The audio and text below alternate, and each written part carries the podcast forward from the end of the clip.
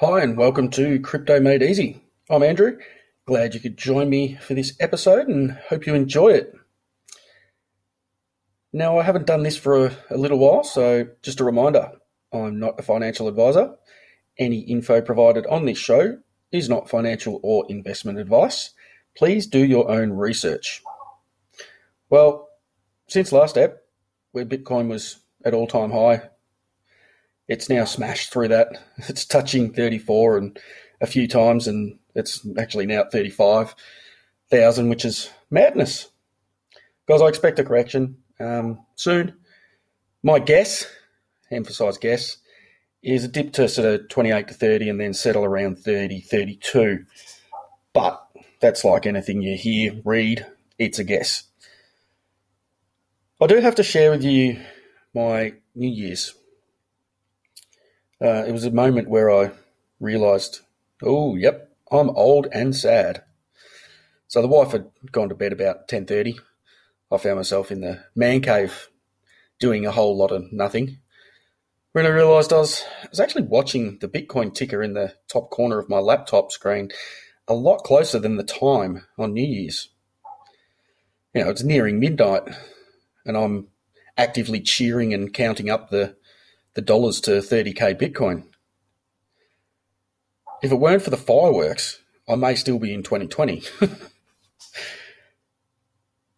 and the, the the realization of being an old, boring fart.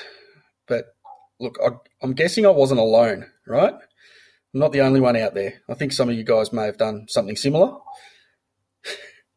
anyway, Happy New Year to you all out there.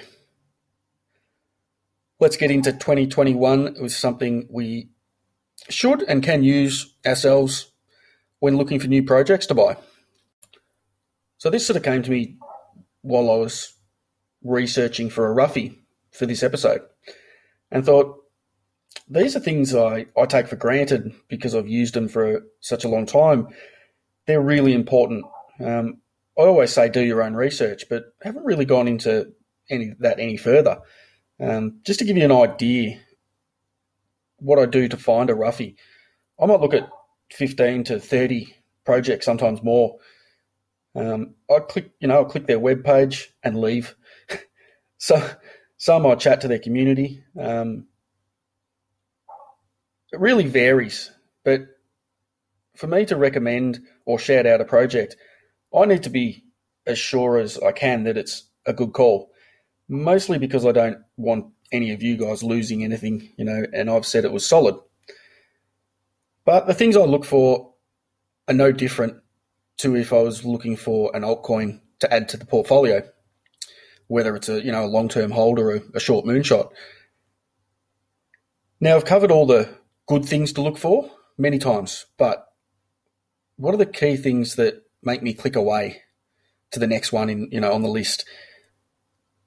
So this is how I find what I'm looking for. Coin market cap. Then click over to page three or four and start there. I then click to the seven day percentage column, you know, the what it's trended for the last seven days, um, putting the, the highest gainers at the top of the page. Now I'm looking for a roughie. So the top five or ten is automatically out of the, the picture. Most of the time, you know, they're, they're, either going to be pump and dump or something fishy's going on. But it's not much good for me to say to you guys, hey, CoinX looks great, looks amazing when it's up, you know, 600% for seven days. Like I was, like I was just sort of saying, you look across at the, the volume of said coin that's up 600%. And it's a, you know, very small amount of volume, so pump and dump in play. Anyway, scrolling down, I'll just look at names. Literally, if there's something, you know, you, you all know, then I keep going. If it's DeFi, I keep going. If it's an exchange token, I keep going. If it's a stable coin, I keep going. Now, not to say they're all bad, they're not. But in my opinion, DeFi is too risky for me to recommend. I think a lot of exchange tokens don't need to exist, and stables are stables. I'm a believer in there's a lot to be said in a name. if your project's name, you've decided to call your coin Colossus Moon Abyss coin or Dave's Beer Fund coin, stop taking up space in this industry, please. It doesn't have to be as stupid as the last two. Trying to be clever can have the same outcome. Replacing letters with numbers in the spelling, or putting six letters together that no one can say. Coin. Gone. How can I recommend a coin if I can't even say it? Come on. Moving on. Next, say I found something I can say, and then uh, a look at the price, followed by circulating supply. Now, some people find this hard to work out, so I'm going to simplify it or simple it, you know, down. How many Bitcoin are currently circulating? That's 18.6 million Bitcoin priced at 35,000 USD. Why? Among other things, scarcity. Do you think Bitcoin would be worth 35,000 US dollars if the circulating supply was 45 billion coins? Nope. It'd be around 23 cents. The same price as XRP is with a circulating supply of 45 billion coins. This goes for any project. Supply and demand. If the supply is so great it cannot be outstripped by demand, the price cannot go up and stay up. Simple. I'm not saying large supply coins won't go up, they do.